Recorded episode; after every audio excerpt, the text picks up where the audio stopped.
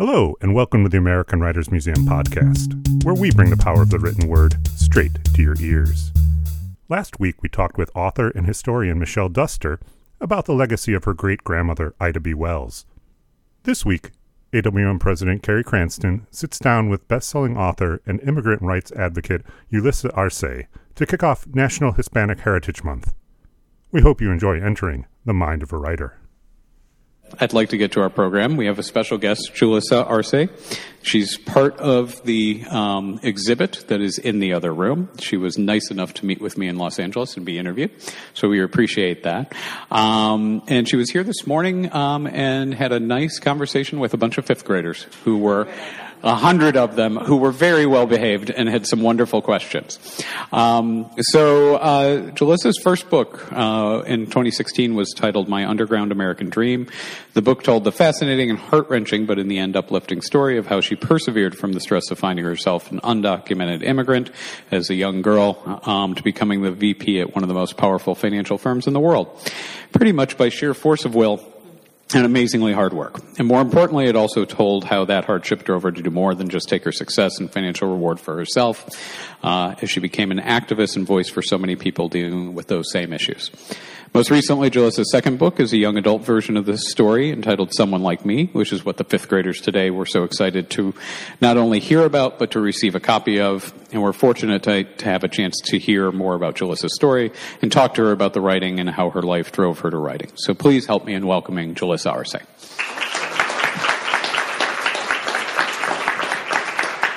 Um, so I was going to start off and just ask you a few questions before we go to Q and A. Um, your book is uh, very different from maybe some of the stereotypes that we might expect of a book of someone who has come to America um, and is undocumented and is dealing with those issues. Um, you came from a very comfortable living in Mexico.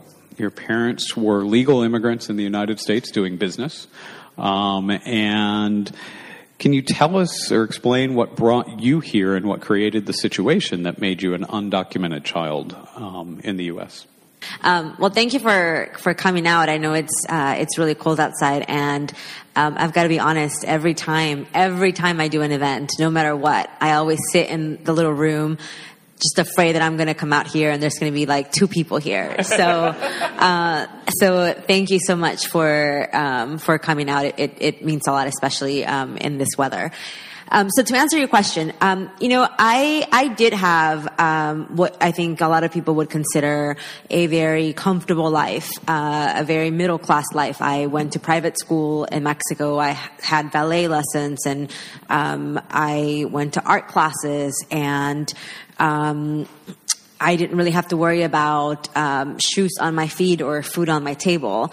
But I think that the one of the things that I realized as I was older was that the reason I could have that life in Mexico is because of the sacrifices that my parents were making here in the U.S. Right, um, and the reason I had that comfortable life in Mexico, um, to me, the biggest price that I was paying for that life was the absence of my parents, because I lived in Mexico and my parents lived in the U.S most of the time. They, they, as you mentioned, they had, um, they had, they had visas that allowed them to travel back and forth between Mexico and the U.S. So they would come visit us uh, and stay with us for a few weeks, and then come back to Mexico and be gone for months at a time. So, um, so I think that's the first thing that I that I would say because uh, you know when I when I think about the motivation for my parents wanting to come to the US, it really was always to give us a better life in Mexico, right? And because they felt like um, with the opportunities they had there, I wouldn't have been able to go to a private school and um, and have all the all the things that I had. I came to the U.S. when I was 11, um, and how many people here have have read the book? Okay, so there's a few of you. Um, so you've read the story, and for those of you that um, that have not read the book, I, I hope that you, you'll pick it up because there's a lot of really great things in there, uh, really great writing.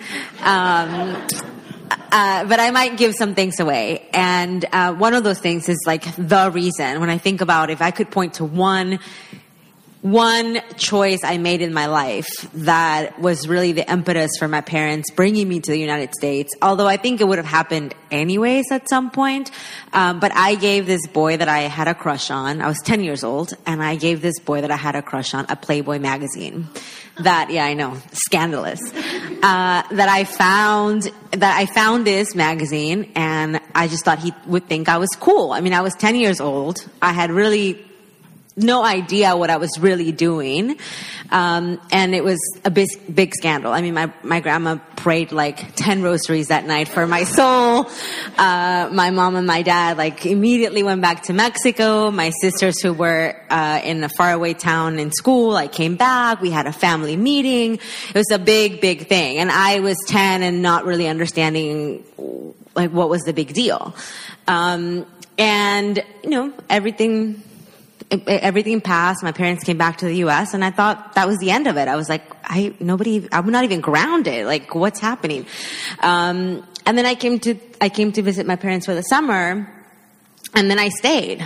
And they um, eventually told me that I was going to stay in the United States um, because they didn't think that me being in Mexico by myself pretty much at this point, living with my grandmother, was the best thing for a 10 year old girl, especially because of the way that quote unquote I was behaving.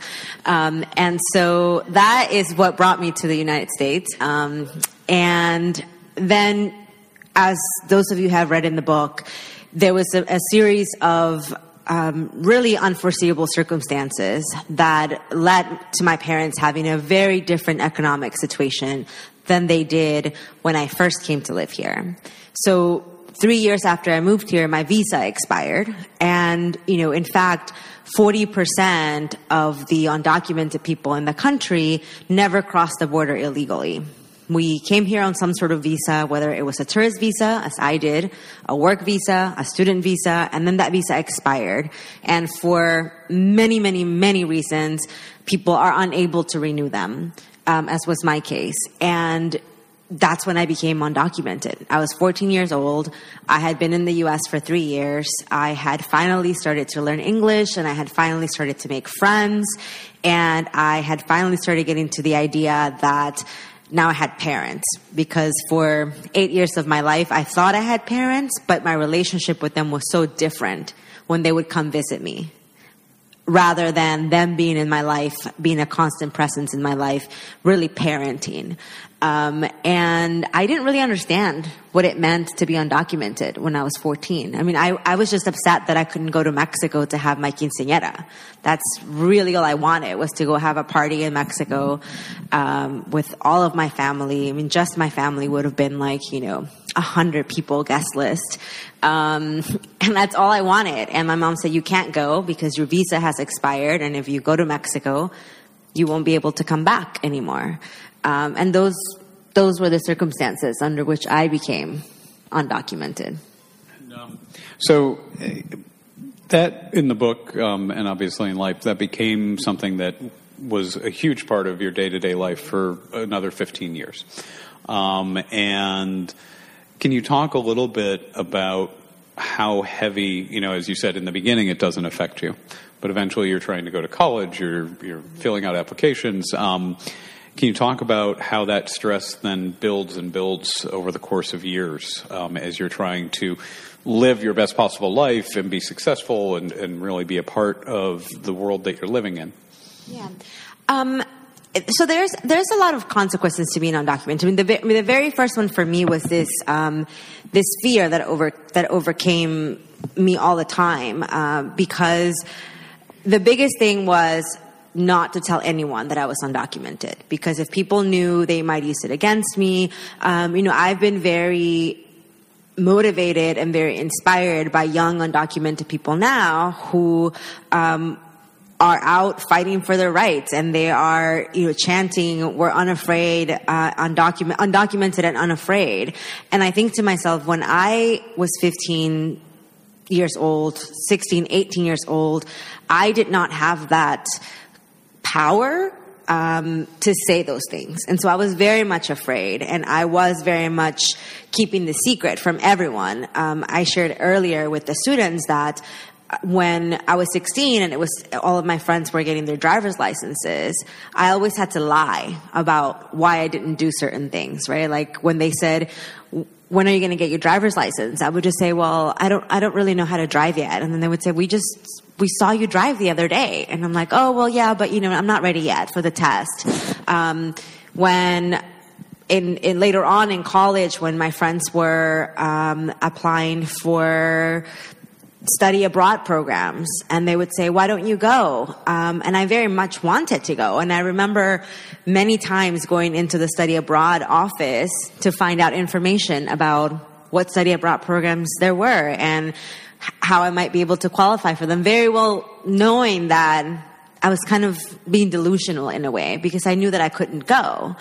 Um, and so it was it really i think for me the biggest things about being undocumented were the everyday small things that we, and I say we now because I am a citizen now, I do have papers now, that we take for granted, right?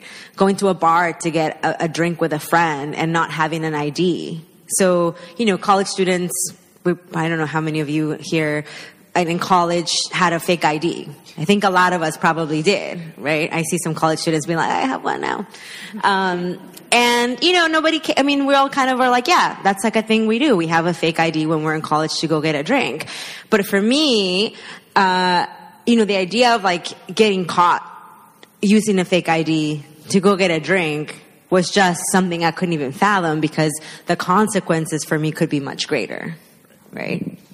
And um, you know, in that same vein, um, because it's something that so many young undocumented students have to deal with every year, is can you talk a little bit about um, what it meant for you in higher education as far as you know applications, financial aid, um, what you had to go through to just try and be a student? Yeah. So, um, in 2001, Texas became the first state in the U.S. to allow undocumented students to go to college, pay in state tuition, and receive state financial aid. And I know that's like really hard to believe today, uh, but Texas was leading the way for uh, undocumented students' rights, which is really amazing and also really sad how much things have changed. Um, and that was uh, in 2001 when this law passed. Um, and as I as I talk about in in, in the book, um, finding out that this law had passed and that now I could apply to go to college was. Um, you know, it was really life changing. It really, really changed my life to be able to apply to college, to receive financial aid, state financial aid, uh, and and to be able to go to college. Today, there are really only 23, 24 states that have similar laws that allow undocumented students to go to college and pay in state tuition. And then you have places like Georgia, Alabama, and South Carolina where they have laws that make it a crime for an undocumented student to enroll in certain um, universities. So if an undocumented student tries to enroll uh, in, let's say, University of Georgia, they could be charged with a crime so, you know, in some places we've made progress, and in other places, um, in my opinion, we're we're going backwards, and that continues to be a really big challenge. For every year, there's over, there's about hundred thousand undocumented students that graduate high school that still cannot access any kind of financial aid, um, and because of that, I actually started a scholarship fund in New York, and in six years that we've been around, we've awarded almost half a million dollars um, to about 60 students um, so that they can go to college because I don't think that your immigration status should stop you from attending an institution of higher learning. And and you know you, you mentioned they gave you state aid and they gave you um, in-state tuition, but in most states, you know, five thousand dollars doesn't cover in-state tuition, right. and it didn't cover it for you. No. So you had to work. You had to. Uh, oh yeah, I, I like I sold funnel cakes in San Antonio, so I would take a Greyhound bus and then go to San Antonio, sell funnel cakes, and then on Sunday nights I would take the Greyhound bus and go back to Austin. Um, I did apply for one scholarship that didn't ask for a social security number, and I don't think they meant to be open to undocumented students because you know 20 years ago people couldn't really even imagine that undocumented people went to college um, and so I got this scholarship, and actually Rick Perry, the then governor of Texas, like awarded me this scholarship and shook my hand and gave me this big plaque that said that um, I was the I was the shining uh, ray of hope for the future of Texas. Um, I still have that. It's actually in my living room uh, because I I, I really. Um, I really took that to heart. I was like, I am the future of Texas. Um, in your book, you talk obviously a lot about you, you had a huge amount of drive um, to get to your job, to get through college, to get to Goldman Sachs in particular. But um, before I ask you about Goldman Sachs, I'm kind of curious too. Um, you have a unique background also in the fact that you had, you know, two uh, women business leaders in your family your grandmother and your mother were really both very strong businesswomen who were very successful. Um, and I'm kind of curious how you saw that then and how you see it, you know, in years years later. I mean, obviously it was just what you knew when you were a kid, yeah. but how did it impact you? Yeah, I mean, I've always had really um, great examples of strong women in my life. My my mom. Um, she only went to sixth grade. And after sixth grade, she had to drop out of school because she had to be home to help her, um, to help her mom take care of her younger siblings. Um, and my mom, with a sixth grade education, was still able to, you know, at, at, at one point um, in her in her life, she was importing the business that my, the business that my parents had was importing sterling silver jewelry from Mexico to the U.S. Um, and actually, they would go. There's like there's a big convention center in the Chicago area, right? I forget what it's called. Uh, McCormick Place. Maybe it was something Rose. Rose. Oh, Rosemont. Yes, yeah. Rosemont. Yes. So my mom would go like to trade shows there, um, and I'm always just so impressed with the fact that my mom was able to accomplish that.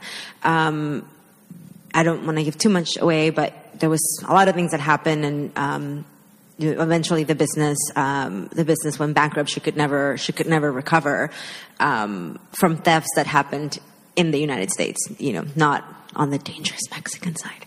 Um, and uh, and my grandma too. You know, my grandma was my family has always been one of, of matriarchs, and um, and they always really encouraged me to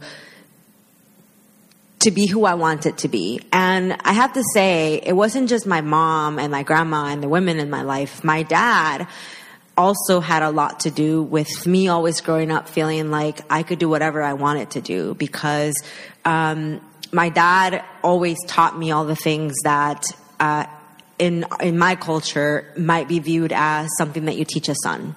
My dad taught me how to drive, and when he taught me how to drive, he said you're going to know how to change a wheel in the car, the and you're going to know how to change the oil in your car, and uh, and so he always really also empowered me, um, and never made me feel like oh you're a girl, you have to do these things, ever.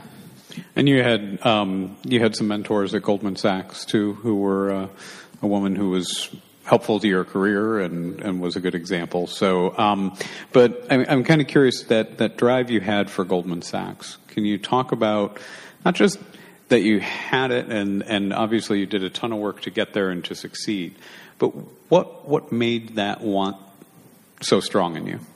I wanted to make a lot of money uh, was really the number one reason I wanted to go work on Wall Street. Uh, I saw this poster in college that said you can make ten thousand dollars working uh, at, well, on Wall Street for the summer, and I thought, oh my god, ten thousand dollars—that's going to solve all of my problems. Like everyone, I'm going to be able to get a green card, and if I'm rich, then like who's to want to deport me? I'm to be rich. Um, this is like 19 year old me thinking these things. And, uh, you know, the reality is that it didn't matter how well I did in my career or how much money I had, um, because the laws didn't allow me to apply to get a green card. I didn't qualify. I think when we tell undocumented people, why don't you apply? We're forgetting the very real fact that the laws as they are in the United States today do not allow the majority of undocumented people to apply. I was one of those people for 15 years, which is why for 15 years I was undocumented. Um, but that really was my motivation. I just thought, I need to make a lot of money because if I do that, if I'm powerful and if I have money and if I have status, then I'll be able to solve my immigration issue.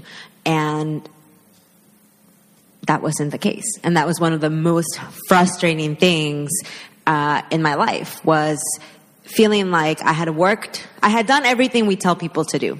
Learn how to speak English, even though, you know, I think that that's already in of itself, um, has a lot of connotations to it because by the way, like learning another language is really hard.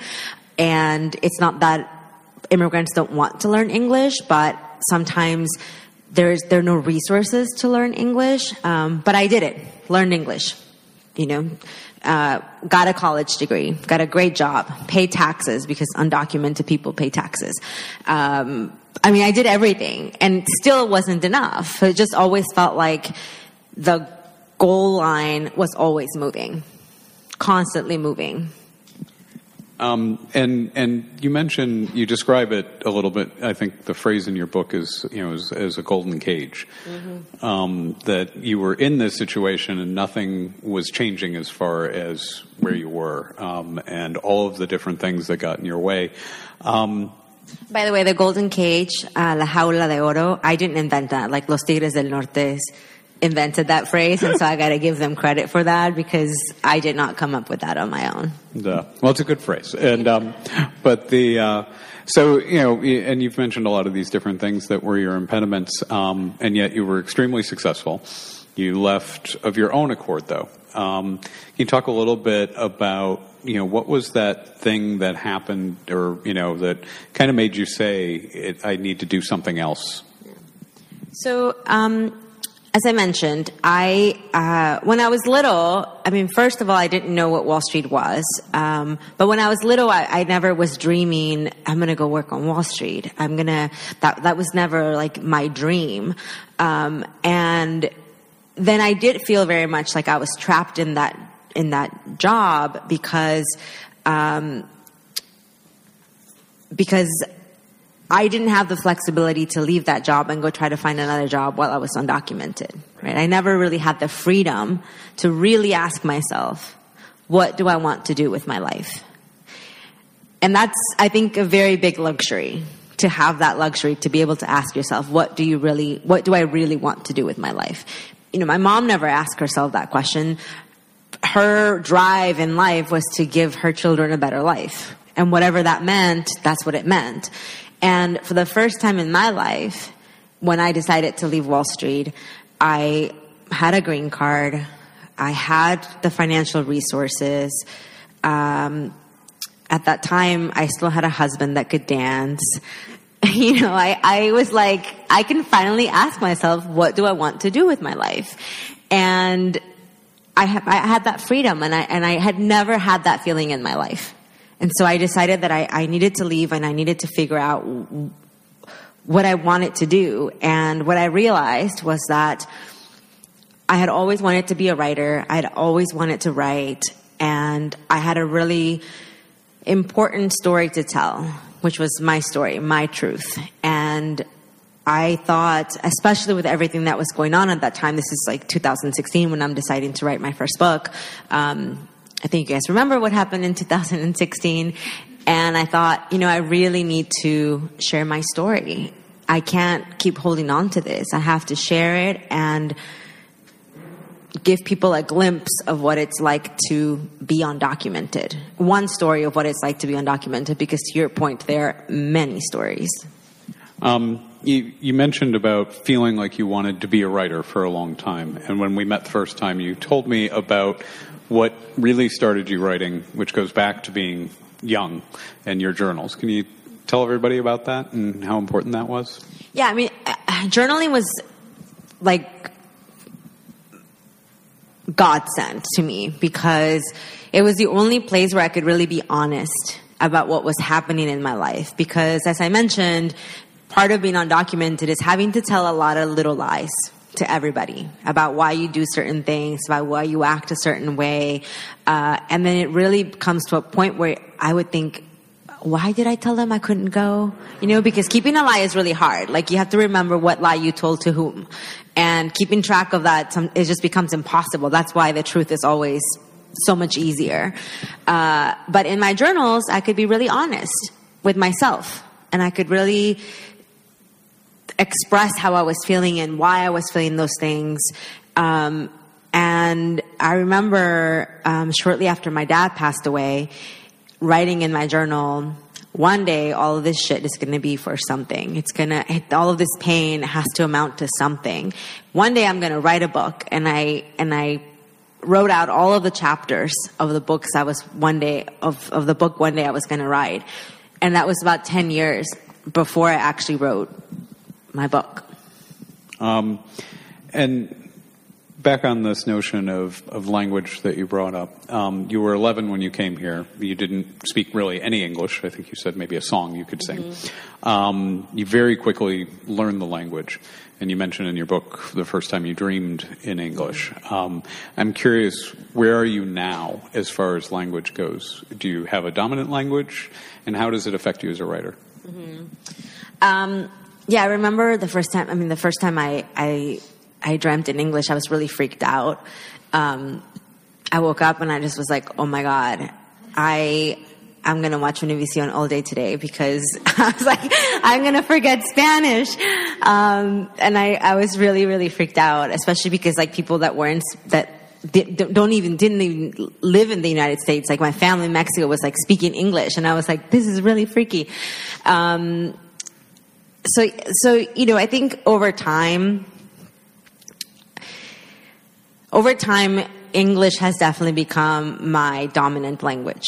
I mostly speak in English. I definitely write in English. Um, but more recently, I have made a really concerted effort to read more books in Spanish. To um, I'm, I'm, remarried and my husband speaks Spanish, and so we speak Spanish to each other. Um, but language is a really interesting thing. Um, we have with us a great storyteller, Nestor Gomez, um, with us uh, today. And if you haven't heard his moth story, you must listen to it. Um, and we were talking about this today that part of what um, what he describes in his story, and I hope it's okay if I say it's uh, it's this idea that as you're learning English um, you are in some ways losing connection to your culture, to your family because there were points, there's been points in my life when there's certain things that I feel like I cannot describe to my mother anymore because I don't have the language to describe those things to her. And I found myself not calling my mom as often, not talking to my mom as often because I felt frustrated by my own inability to communicate with her. Um, and I, I don't want that to be the case anymore. And so that's why I have really try to take big steps to, um, and I've always considered, and I have always been fluent in Spanish, but I stopped learning Spanish when I was in fifth grade, right? And so my vocabulary wasn't growing as as I was growing. Um, but languages, it's a really tricky thing. Um, but you know, now I'm really, really, really comfortable uh, with speaking Spanglish. Like I really am. Like I, I don't mind it at all.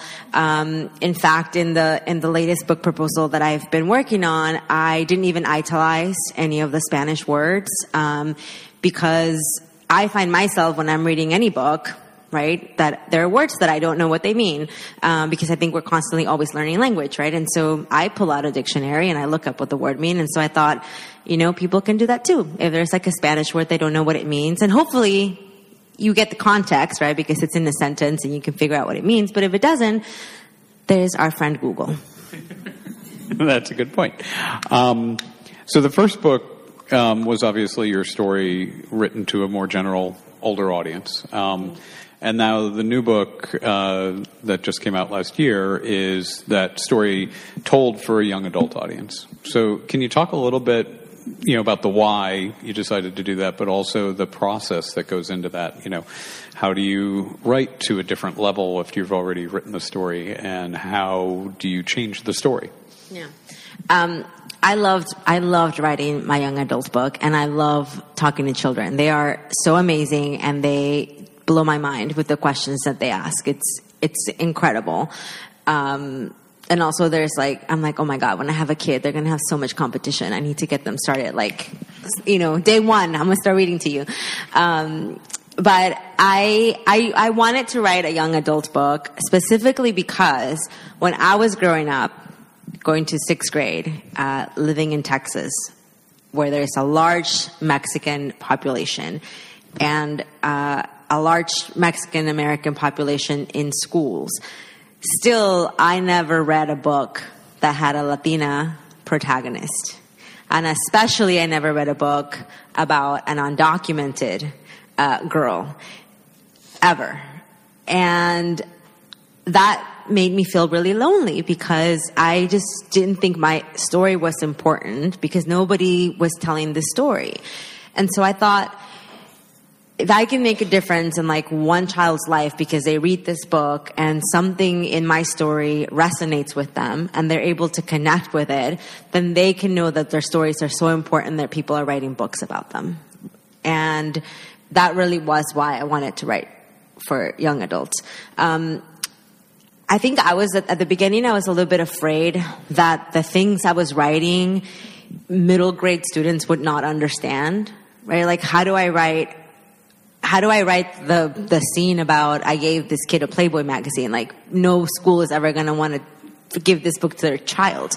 Um, how do I write about um, my dad um, having a problem with alcohol? How do I write about um, so so many things like that that are really difficult things to write about. I mean, even even for an adult audience, is difficult to write, and so for um, for a young adult, it's even to me felt really daunting. Um, but part of what I what I did was read a lot of other young adult um, books to kind of try to get a sense for what the tone should be like for what and then and then you know and then I, I kind of walk talked myself off the ledge because I thought kids are a lot smarter than we think they are, and they know so much more than than we even want to admit that we know they know. Um, and so then I just I kind of really just started writing and in the book in someone like me the first half of the book it's all new so it's stuff that is not in my underground american dream um, and i really enjoyed writing about living in Mexico and growing up in Mexico and what my life was like in Mexico um, because I had a life before I came to live here and I really wanted to share what that life was like. Um, well, I'm going to change topics now. Um, I'm going to ask you before we go to Q and A to uh, talk about your book. Is as you've said, it's you telling your story, it, uh, the original story, because you felt like there were people that needed to hear it. Um, this version for kids that would really resonate with some children that need to hear it and connect with someone. Um, there's a book that just came out, and I'm going to guess that a lot of you know about this book, but in case you don't, the book's called American Dirt.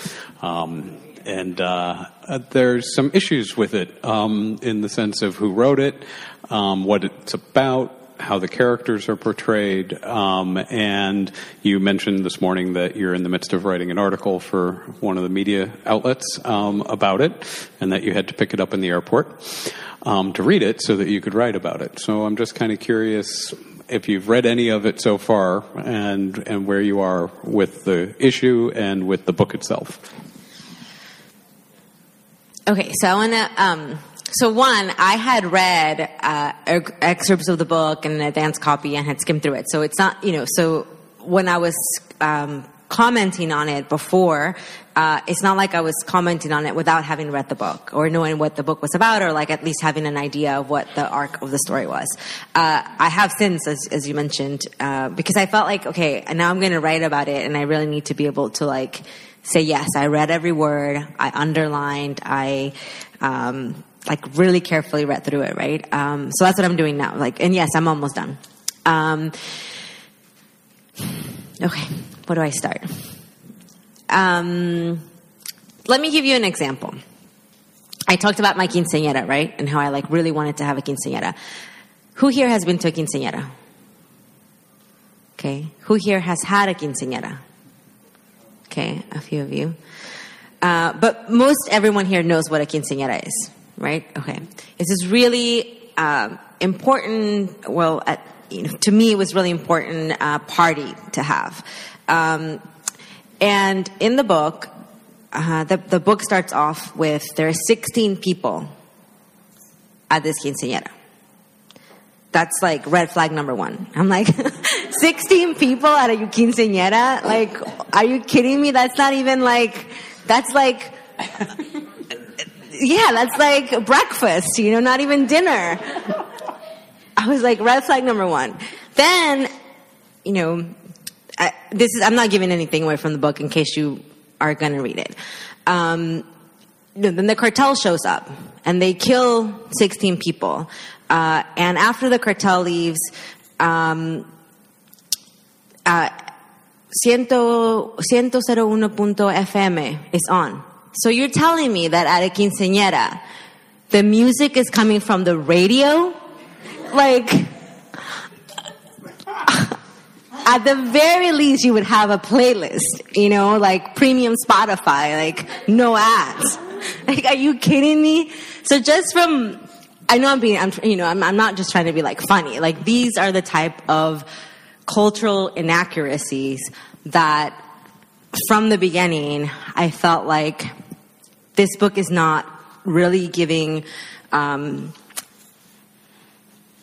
it's not really connecting with the cultural experience that it's trying to represent. And, you know, people should make up their own mind about what they think about the book, but I, what I will say is that everyone should really listen to the people that are telling you that there's a problem with this book. Because we're telling you that because it's trying to represent in many ways our experience. And not one experience is going to be the experience, right? Like my book doesn't tell every undocumented person's life or experience. No book is going to do that. But I do think that as writers, we have a responsibility to be accurate about the things that we're trying to write about. And um, I also think that there's a bigger problem with what's happening right now, which is that you know, the book is very much being uh, marketed as the book. If you want to learn about undocumented people, the book that is going to change your mind about what's happening at the border, um, the book that it's going to change you. I mean, that's like actually on the jacket of the book. This book will change you. Uh, and I just think that there are so many people, and I know the author has said that she wishes she wishes someone slightly browner than her would have written this book. And I think to myself, there have been a lot of brown people, including me, um, that have written about the subject. And to say that is to invalidate the work that we have done.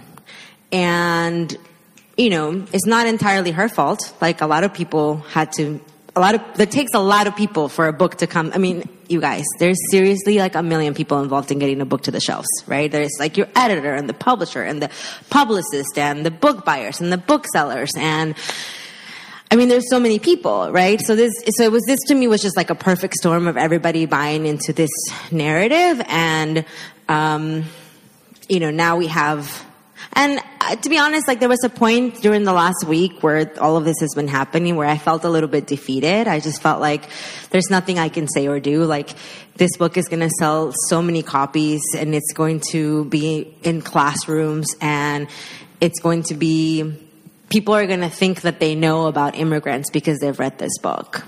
And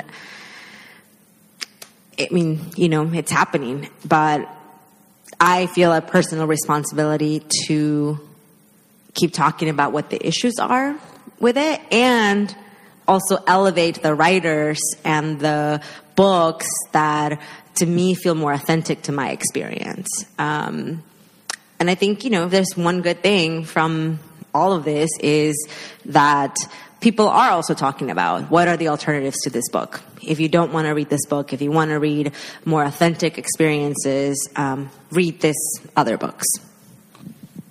Yes, and read my book, Someone Like Me. Uh, my Underground American Dream. Read Erika Sanchez's book, I'm Not Your Perfect Mexican Daughter. We have an amazing author in the audience. Please, thank you for being here, Erika. Um, yeah, read our books. They're, I highly recommend them. And and read any of the books of any of the authors in the Yes. exhibit in the other room. Um, and if you check, a lot of them also talk about their favorite authors and things like that. So take some time in there. Um, thank you, everybody, you. for coming out. It was really wonderful. Thank you for listening to this episode of the American Writers Museum podcast. Our National Hispanic Heritage Month celebration continues next week with Louie Perez, Grammy Award winning singer songwriter of Los Lobos. Now go, be inspired, and find the mind of a writer in yourself.